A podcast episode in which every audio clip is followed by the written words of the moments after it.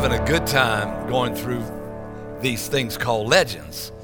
And uh, how many of you, uh, well, I'm not even going to ask you because you, you just probably say you like it, but maybe you don't like it. But I like it. I like it. What we did, we just took uh, we just took all the staff members and then we threw in Rick Zachary with us, and we said, "Hey, look, let's let's get a message on a on a on a legend, and let's everybody just share from campus to campus. And so we've been traveling around. Last week I was in Long Beach, and next week I'll be in Wiggins. And, you know, Rick was here last Sunday, and I don't even know who's going to be here next Sunday, but it's going to be good, okay?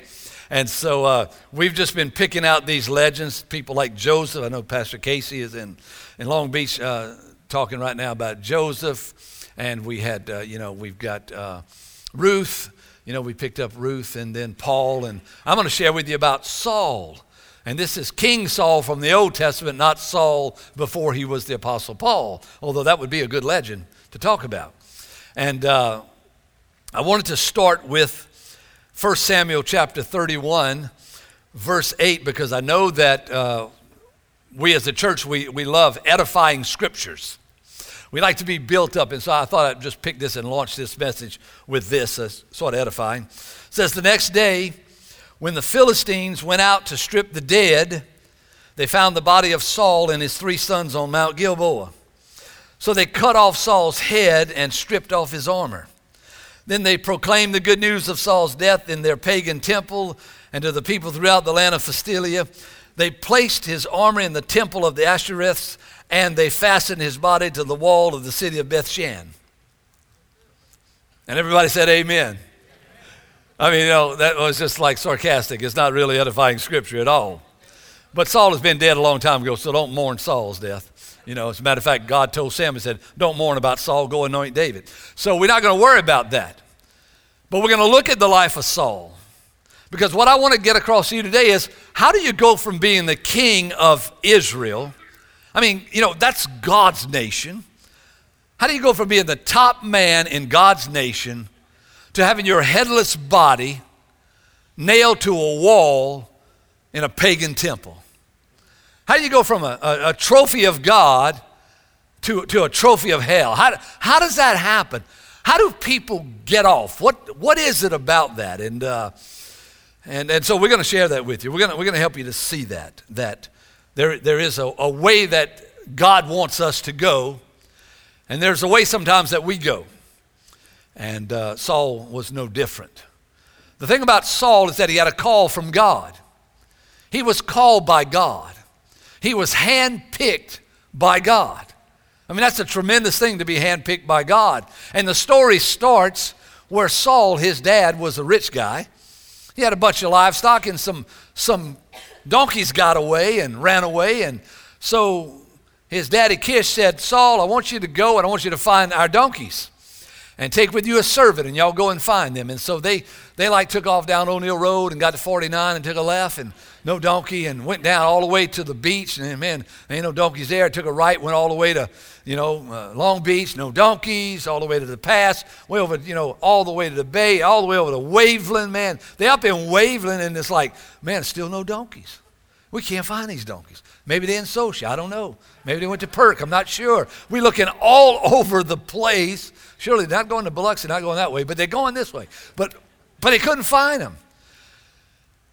And even to the point where the servant said, you know what, hey, we, we, we I don't know if we're going to find them or not. And Saul even said, you know, I think Dad's going to start worrying about us rather than the donkeys.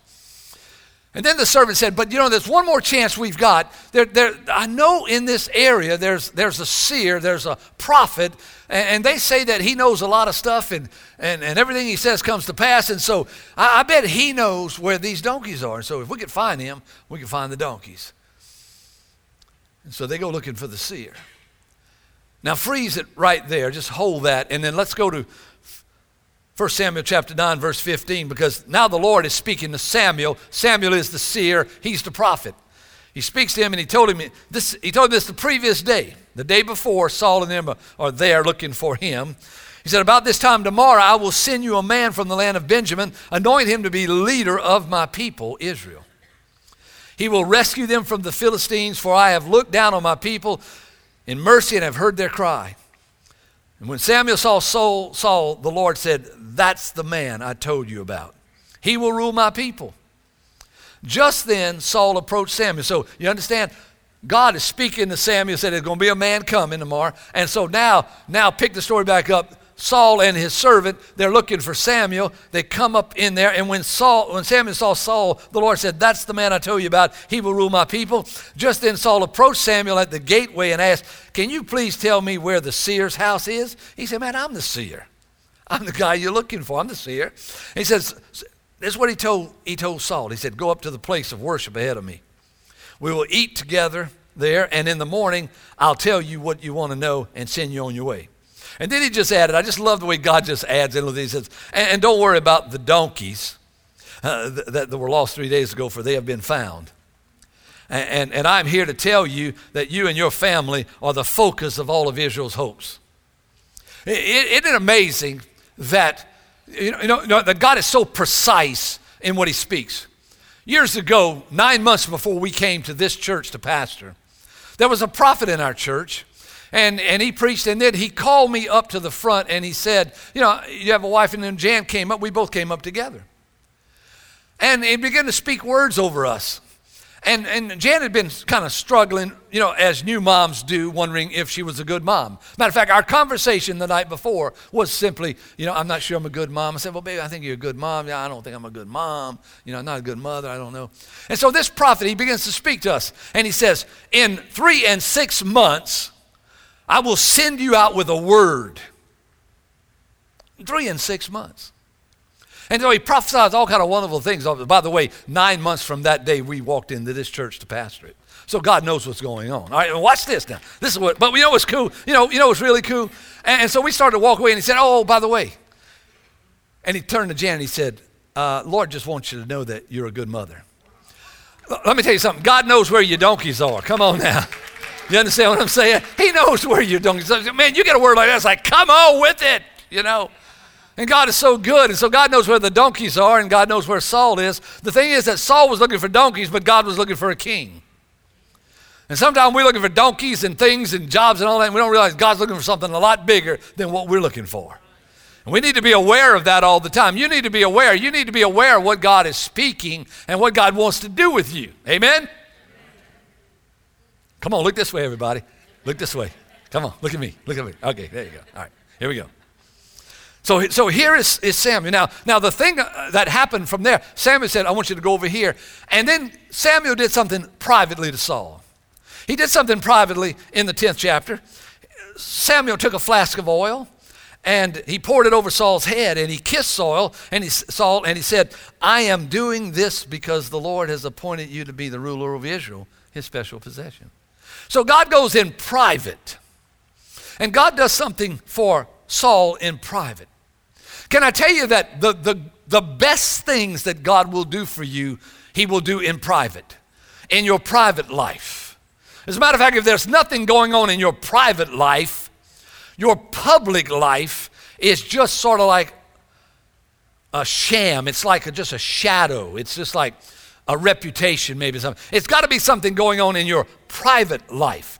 And right here, I just love the way God did it. Samuel, come on here in private. Now, God's, God wants you to be king, and he pours all on his head.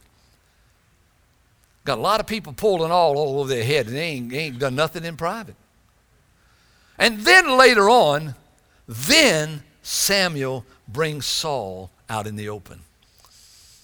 In the 22nd verse, they're looking for Saul. You know, where's Saul? You know, Saul, what's going on? I mean, eh, they want Samuel wants to anoint him publicly.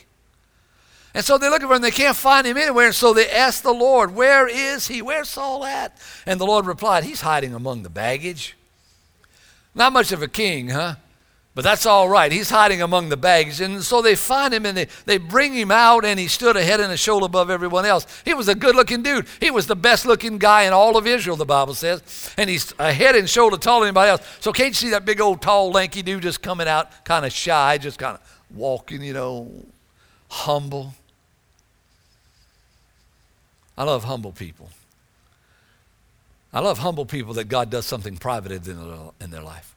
I love humble people who have it all together where they go, they love God, they're humble, God anoints them in private. Jesus said this He says, What God does in private, He will do publicly. He sets the order right there. And so they bring him out. And they, they the, the, the, Samuel said to all the people, This is the, the man the Lord has chosen as king, uh, as your king. No one in Israel is like him. And all the people shouted, Long live the king, because they wanted a king. See, God wanted to be their king. God has always wanted to be his people's king. God wants to be your king. But we choose all kind of kings. They wanted a man. They wanted a king like the pagan nations that were surrounding them. They said, "We want what the world wants. We want what the pagans want." And you know, it's still the same today around the church. I'm amazed how people won't go God's way; they want to go the world's way.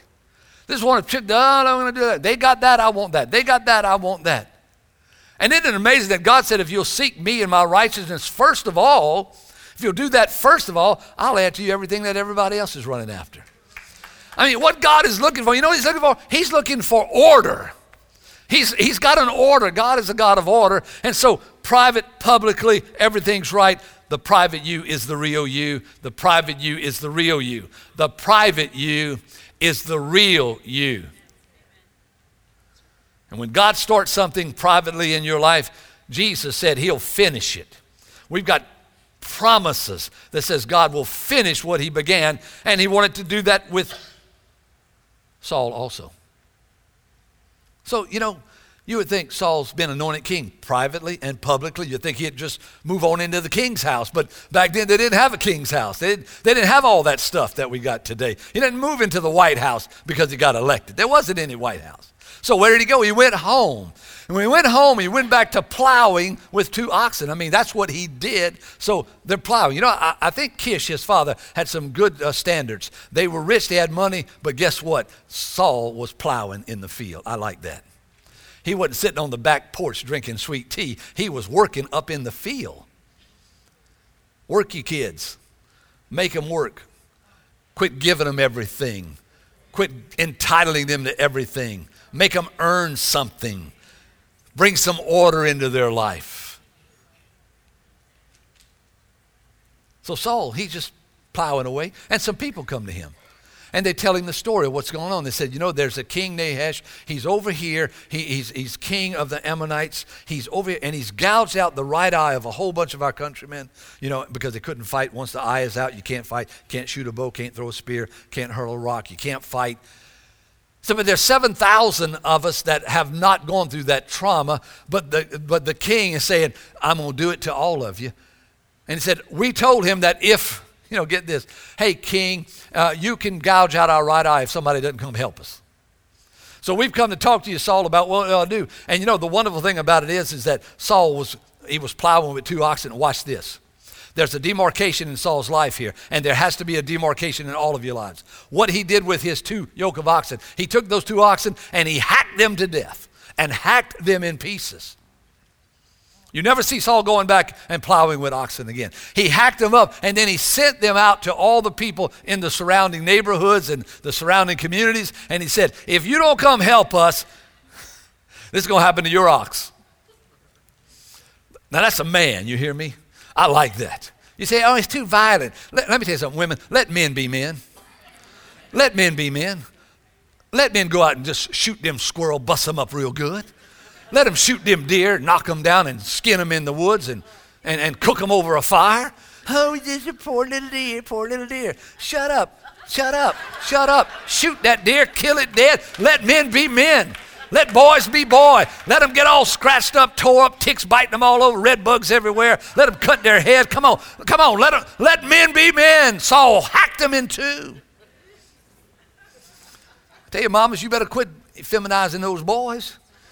They got to marry a woman one day, and a woman wants a man. Don't want no little sissy up in there with the little sissy stuff up in there. Ooh, the bathwater's a little too hot. Ugh. Mama, my soup's too hot.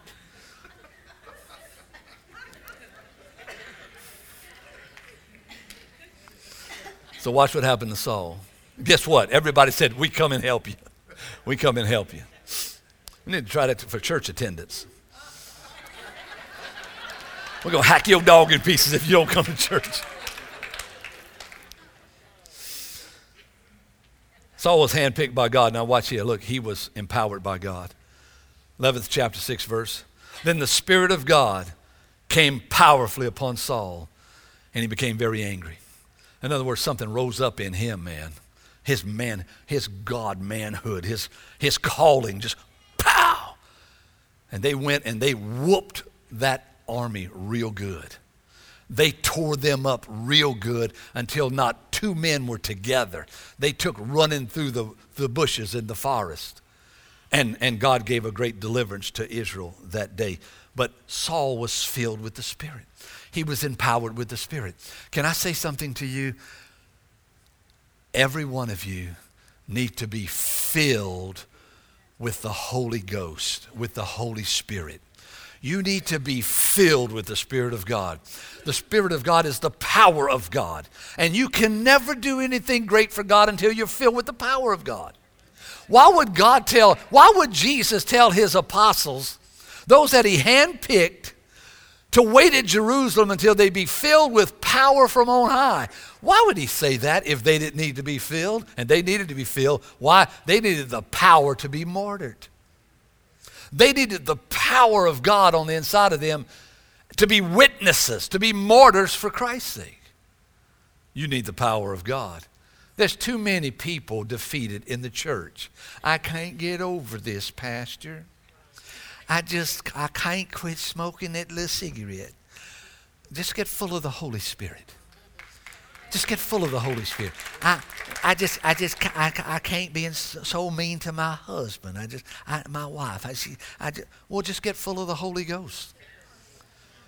And quit trying to understand everything with your brain and just open up your heart and watch when God floods your heart. What happens? He filled him, He empowered him. And I believe it's essential for us today to do that. And now Saul is on top. He's handpicked, called by God. He's anointed with the Holy Spirit. The Holy Spirit is on him. He's got power, he's got conviction. I mean, he's got strong conviction. I mean, he knows he's a warrior king. He understands that everybody hates Israel that he's surrounded by enemies all the time, so he's a warring king. And so, what happened to him? What transpired in his life? What transpires in a person's life who once was on fire for God, loved God, would weep during worship when you talked about the blood and sang about the blood, who gave their tithe and their offering and served and loved and wanted and was obedient to, to the vision and just said, What happens to people? How does it happen? I believe we're going to see right here in Saul's life. I want to read to you out of 1 Corinthians chapter 10, a couple of verses. It says, These things happened to them, the Old Testament saints. These things happened to them as examples for us. They were written down to warn us who live at the end of the age. We're at the end of the age. You are living at the end of this age. We're not at the beginning of this age. We're not in the middle of this age. We are the end of this age. I'm not saying we're at the very, very, very, very end, but we're at the end. We're over the hill. You're, you're there. So we're listening to this. So we're learning from Saul. Yes, we're going to get some academic about Saul. We're going to understand some things about him. But more than that, if it doesn't apply, if it doesn't come on side you, you understand what I'm saying? If it doesn't touch you, it's just a story about a man a long time ago. So, how did he fail? What happened? I think number one, what happened to him, that he was impatient. Saul was impatient. Samuel told Saul, he said, Saul, this is what I want you to do. I want you to go and wait for me seven days, and I'm going to come and I'll offer sacrifices. And then once we offer the sacrifices, we're going to do war, because that's what they did. They did war. And so we pick it up in the 13th chapter of 1 Samuel. Saul waited there seven days for Samuel, just like he said just like he had instructed him earlier. But Samuel still didn't come. So Saul realized that his troops were rapidly slipping away. So he demanded, Bring me the burnt offering and the peace offering. And Saul sacrificed the burnt offering himself. Just as Saul was finishing with the burnt offering, Samuel arrived. Saul went out to meet him and welcome him. But Samuel said, What is this that you've done? Saul replied, I saw my men scattering from me, and you didn't arrive when you were supposed to. Come on. And the Philistines were, were at Michmash and, and they were ready for battle. And then he says, uh, You know what? I, I haven't even asked the Lord for help. So I felt compelled. I felt compelled to offer the burnt offerings myself before you came. You think that would be good enough? I think, you know, if I was God, I'd say, oh, well, I can understand. You know, he got afraid. You know, this happened and, and, Samuel was late. I mean, he missed the bus. I don't know. His donkey got slow. I'm not sure. But that's not what, what happened. Samuel just walked right past Saul and said, What you have done is foolish. How foolish, Samuel exclaimed. You have not kept the commands the Lord your God gave you. Had you kept it, the Lord would have established your kingdom over Israel forever. But now your kingdom must end. What a blow. Not, not two chances. I mean, one chance. Aren't you glad you're in the New Testament? One chance. You're done. You're done. Why is it? He was impatient. What, his downfall started with impatience. Why do people why are they so impatient? Why, why, why, do, why can't people wait a little while? Why, why can't we wait? America's in debt. Why? Because we can't wait. People are in debt over their heads because they can't wait. They can't wait to save up enough money to buy a car or to buy some shoes or to go to the movies. We got to charge everything. You know, why are we so impatient? Why are we so impatient in finances? Why are we so impatient in relationships? Why do we think we got to get married? I'm 22. If I don't hurry up and get married, I don't know what's going to happen.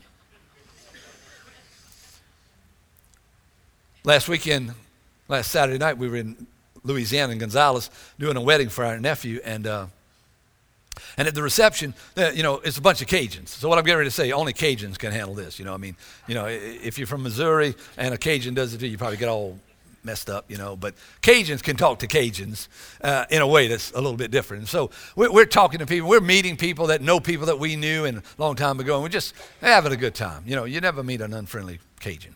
And so I'm, I'm talking to this table of people, and, and uh, one, one woman said, Well, uh, they went to the wedding, so they knew I was a pastor. Said, How long have you been a pastor? Said, Well, I've been a pastor about 30 years, you know. And I, okay. And then finally, one woman pops up. She says, I need you to pray for me.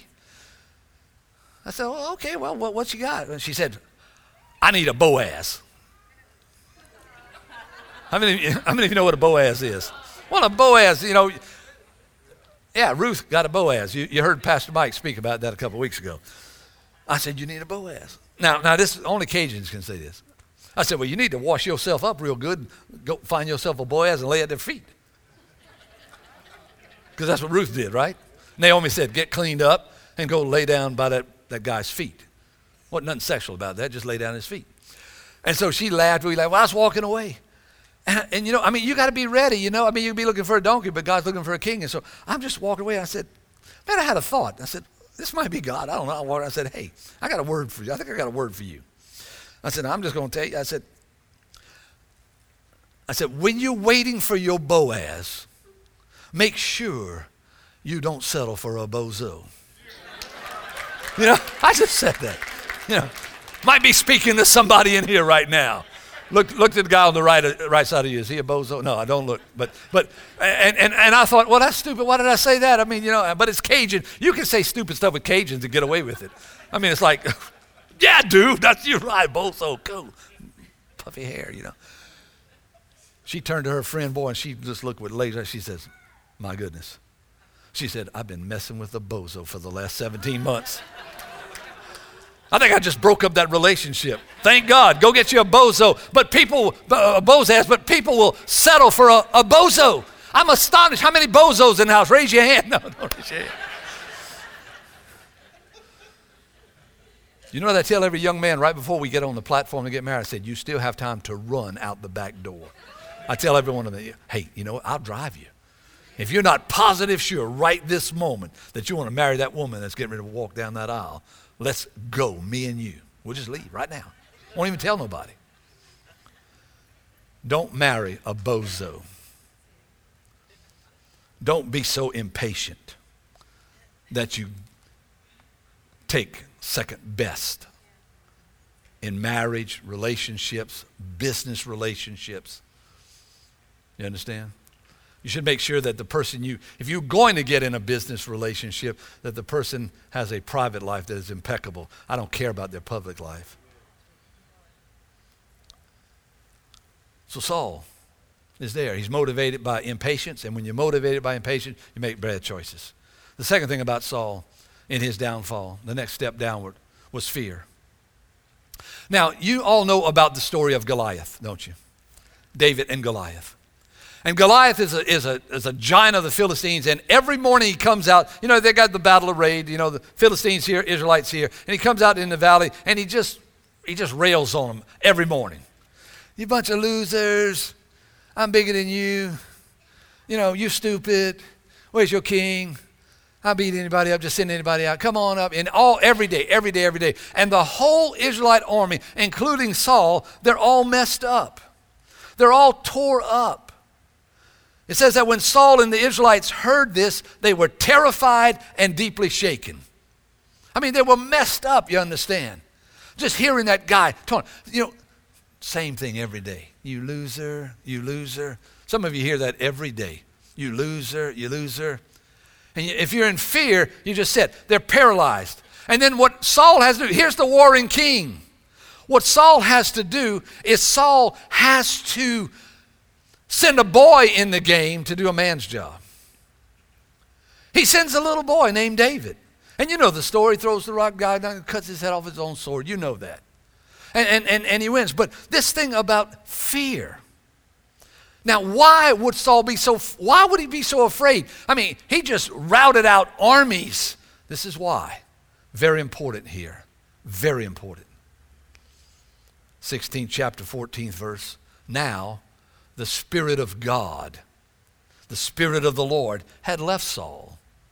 And the Lord sent a tormenting spirit, a tormenting spirit that filled him with depression and fear.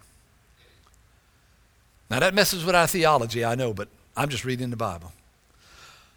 The Holy Spirit left Saul.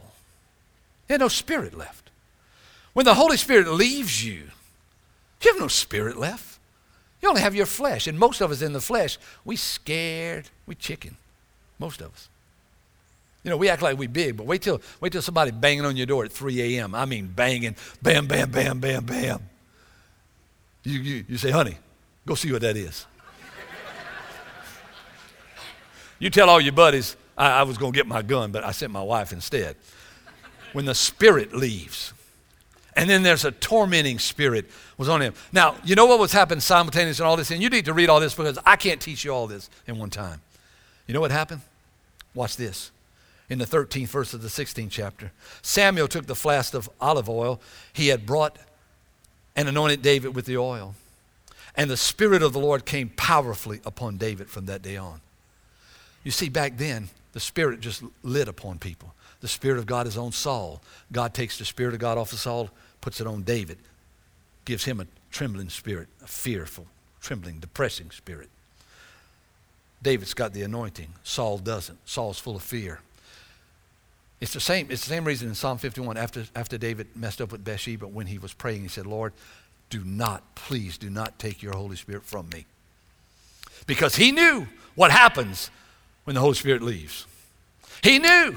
He was with Saul. He saw Saul. He knew the results of God leaving a man, abandoning a man. And when, when I'll tell you what, right now, when you turn your back on God and you walk away, He stands still. And I have seen over the last 30 years people who have left God and their life just turned to shambles.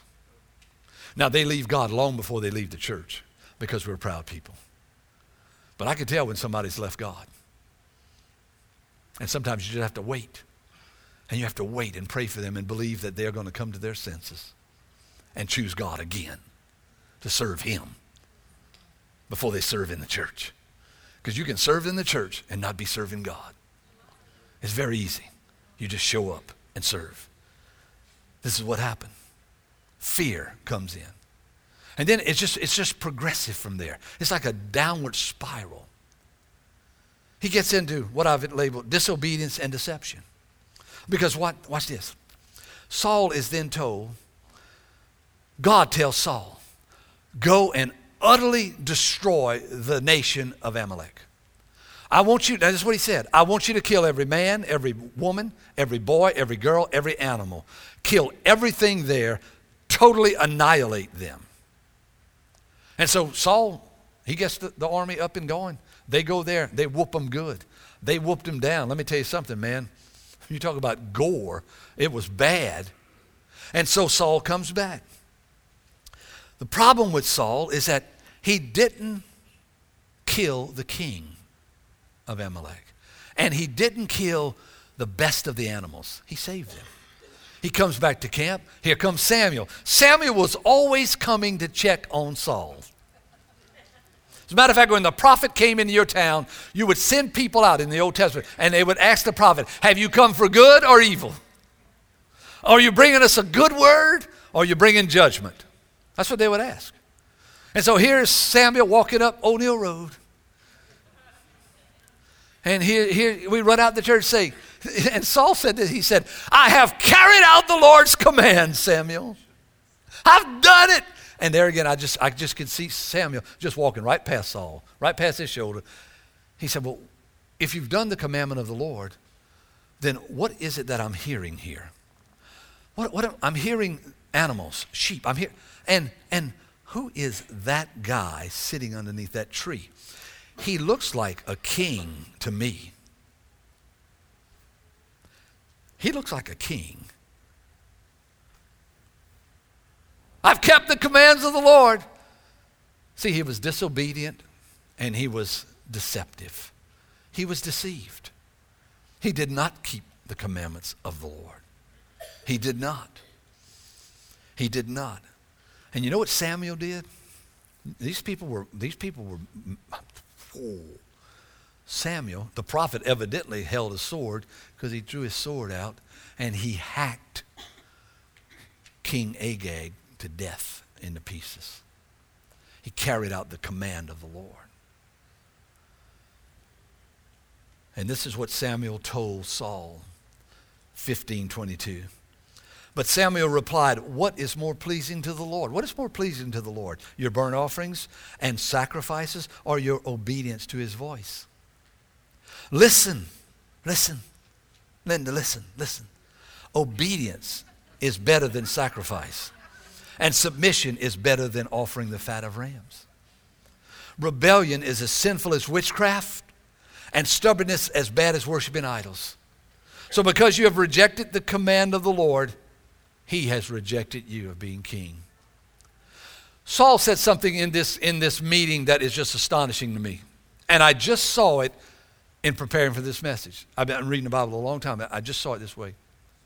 When, when Samuel asked Saul, what, is, what are all these sheep? What I'm hearing?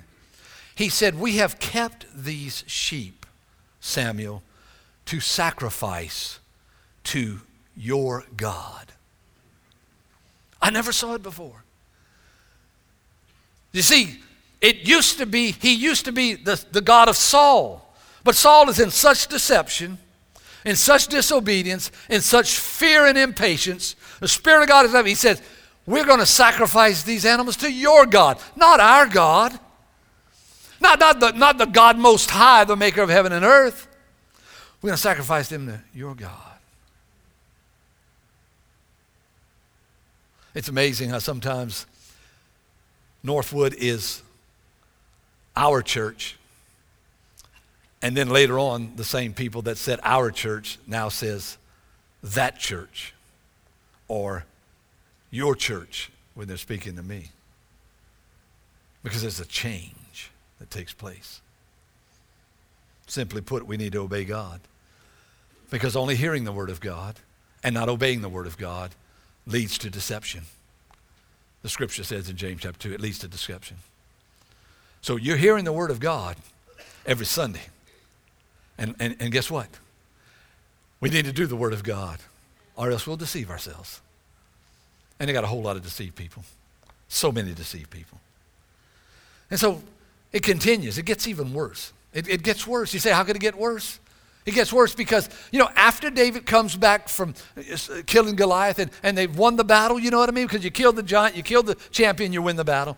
Saul and David are walking back up, and they're walking down, you know, they, they're walking down three rivers, and, and some ladies in, you know, in Windsong, they just come out. And, they just, they're so happy that we've won the battle. And so they got a little songwriter up in there, and they, they write a, just an impromptu song real quick. And they write the song, and they're all out there. They got their ribbons, their banners, they got their tambourines, and they just really having a good time. Their dancing shoes are on. And, and, and they say, they, they just start singing the song Saul has killed his thousands, and David his ten thousands. And they were just singing a little song they didn't know, but Saul picked up. You know what he picked up on? He didn't pick up on that Saul killed his thousands. He didn't pick up that everybody was joyful and all that. He picked up that David killed more than him. They ascribed to David 10,000 and only me 1,000.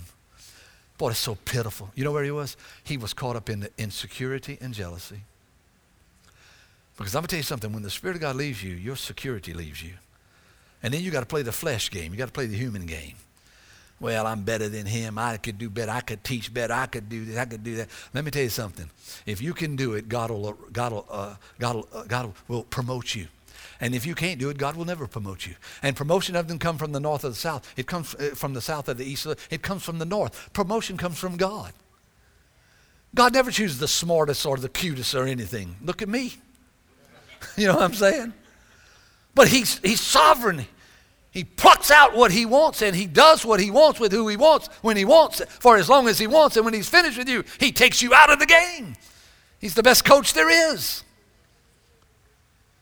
And Saul is just insecure to the point where Saul tries to kill David. And even worse than that, Saul's son Jonathan is friends with David, so he tries to kill Jonathan.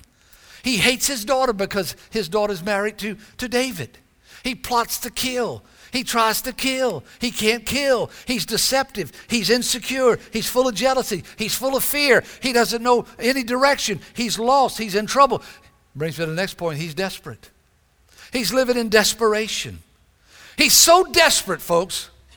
And we pick up the story where Saul is now going out to battle. The next day he has to go fight.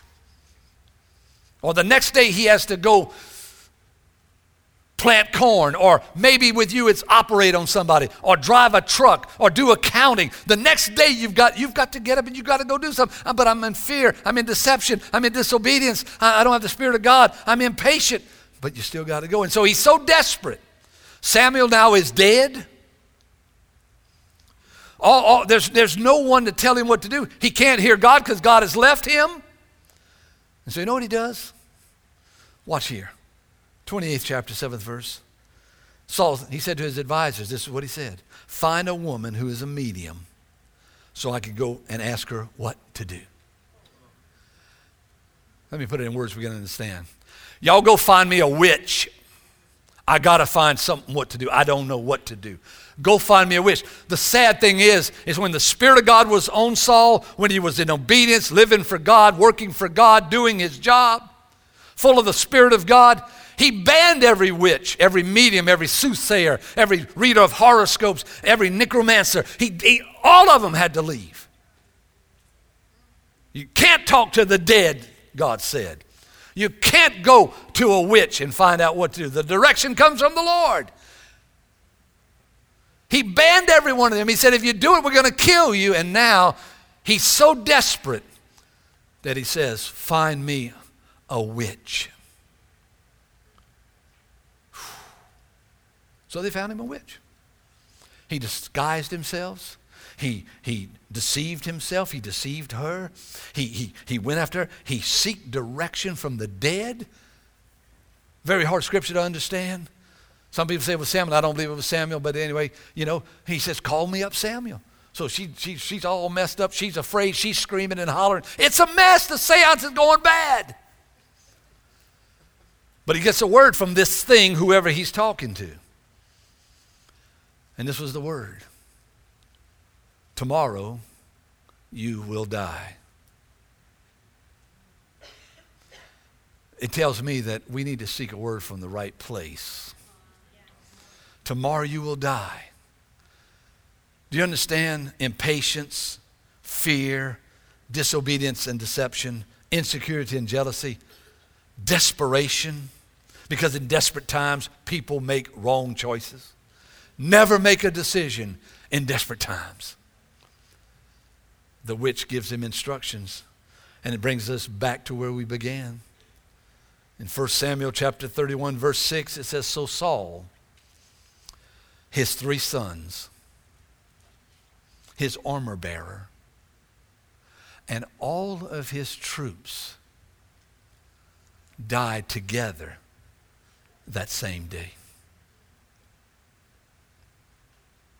And they cut off his head and they hung him on a wall with his three sons. That's how you go from the top to the bottom. And it all starts in your private life. Let's bow our heads together right now, if you don't mind. Father, we've listened to your word today. We've worshiped you and asked for your presence to come. You've graced us with your anointing. You've touched our hearts, God. Your word is true.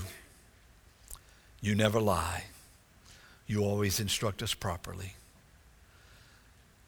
I pray, Lord God, right now for those in this room, your people that know you. I ask you, Lord God, to encourage them. I speak words of courage to them. We will not, we will not go our own way, Lord God. We will seek you.